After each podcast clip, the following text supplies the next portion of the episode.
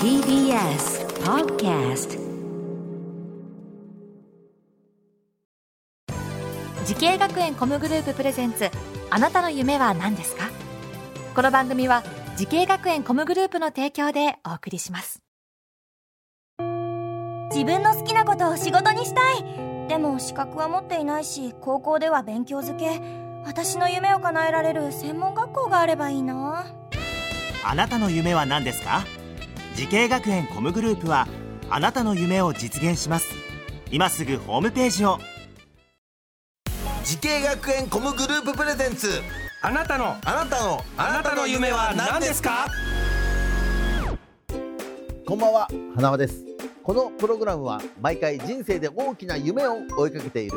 夢追い人を紹介します。あなたの夢は何ですか？今日の夢追い人はこの方です。こんばんは。社会医療法人愛生会上井田リハビリテーション病院で作業療法士をしております川村咲です。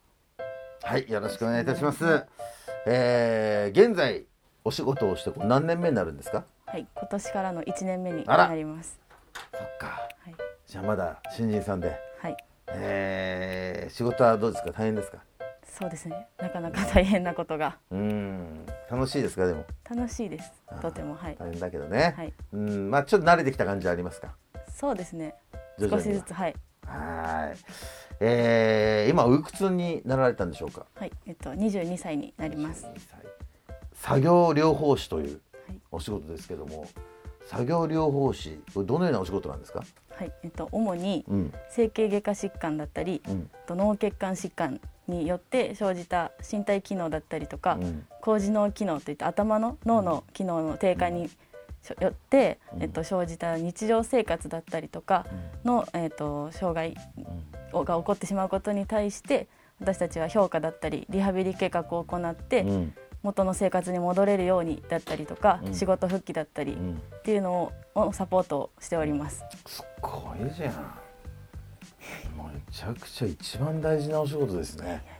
えー、本当に。そこに帽子かぶってるあの男も膝をお皿を骨折しましてね。膝が曲がんなかったんですよ本当に。少し前まで。どんなリハビリが必要ですか彼には？そそうですね。膝が曲がらないってなると、うん。膝が曲がらないことでせ例えば生活動作でどんなことができなくなるかなっていうのを私たちはまず評価するので、うん。例えば靴下とか靴が履けなくなったりとか階段が必要だったら階段登れなくなるなとか、そういうところから私たちはアプローチしていきます。ど。うなんですか？その。辺靴下どうでした？靴下大変でした。靴下大変でしたって言ってます。靴下大変でした。そっか。それでゆっくりゆっくり。そうですね。はい。やっていくんだ。でそのリハビリも教えてやり方教えたりとか、そうです。はい。えーしながらという感じですね。はい。えー、川村さんが作業療法士ねこちらのお仕事をこうしたいなと思ったきっかけを教えてほしいんですけども。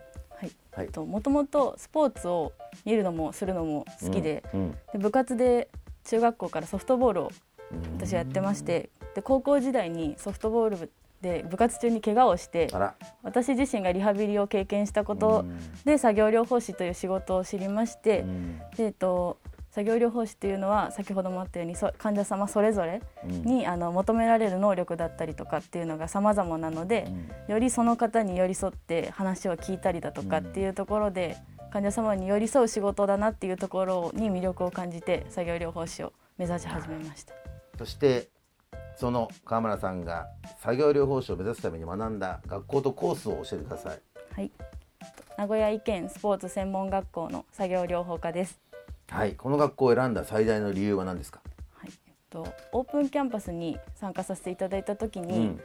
えっと説明とかをしてくれる先生だったりとか先輩方がとにかく元気で明るい雰囲気というのを感じまして、そこに魅力を感じたとのと、うん。あとは校校舎がとても綺麗だったのと、うん。まあ立地もよく放課後の時間を含めて楽しめるかなっていうのが学校を選んだ決め手になります。ね、はい。確かにね放課後の時間大事ですよ、はい。それはもう分かった。オープンキャンパスで、そうですね。うん。実際どうでした？楽しめましたか？放課後は。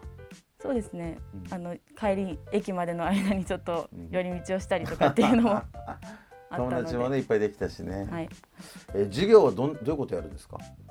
そうですね。座学だったりいろいろあるんですけど、うん。グループだったりペアを組んであの患者役と作業療法士役というふうに分かれながら、うん。実技だったりをすることも多かったですね、ん。なるほど。じゃあちょっとお芝居みたいな感じで。あそうですね。ああそうですか。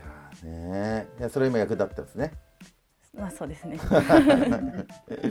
なんか思い出に残ってる先生とか授業なんかありますか？と先生は3年間、私は担任の先生が同じ方だったので、うん。その先生は特に印象は深く残ってます。なんていう先生ですか？と小林先生っていう女性の先生でうん。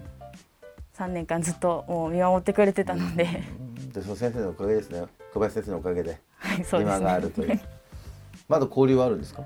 そうですね。卒業してからもうん。何回かは連絡を取ったりとか会うことはありましたね。なるほどそうです。なんか先生っていう堅苦しい感じよりかはお母さん的なちょっと安心の感というか先生なんですね、そっか。じゃあもう普通にそこはあんまり気使わず。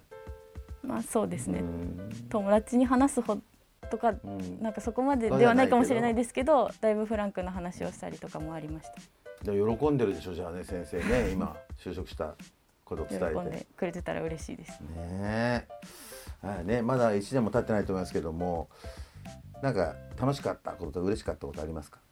そうですね。もう私自身担当の患者さんっていうのを何人か持たせてもらってるので、うん。その方がこうできなかったことができるようになって、うん。でお家に帰られる退院されるってなった時は私も嬉しかったですね、そっか、それが一番ですよね。ありがとうって言ってくれてねもらえたらね、はい。嬉しいよね。はい。さあそんな川村さんのようにですね作業療法士など医療関係を目指している、えー後輩若者たくさんいますけれどもその皆様にアドバイスがあればお願いします。はいえっと就職してからも日々勉強は必要になってきます。で学生時代の基礎の知識がやっぱり大切になるのでがコツコツ勉強することを続けていただけたらなと思います。あと人とコミュニケーションを取るのが大切な仕事になるので人とのコミュニケーションを楽しめるのが活躍するコツではないかなと思います。はいありがとうございますさあそんな川村さんにはもっと大きな夢があるのでしょうか。川村咲さんあなたの夢は何ですか？はい、私の夢は患者様にリハビリを楽しんでいただける作業療法士になることです。素晴らしいな。そっかやっぱりね楽しくないとそういうところですか、それがストレスになっちゃったりね、はい。苦痛だとね良くないということですかそれもそうですし、できなかったことができるようになっていくっていう流れも患者さんの中でも楽しみになっていくと思うのでそこをうまく引き出すのもうん。大切かなと、そっか思いうますまくコントロールしながらね。はい。もうぜひとも頑張ってください。はい、ありがとうございま。援してますす。はい、ありがとうございます。ありがとうございます。この番組は YouTube でもご覧いただけます。あなたの夢は何ですか？TBS で検索してください今日の夢追い人は上井田リハビリテーション病院で作業療法士をしている川村咲さんでした。ありがとうございました。ありがとうございました。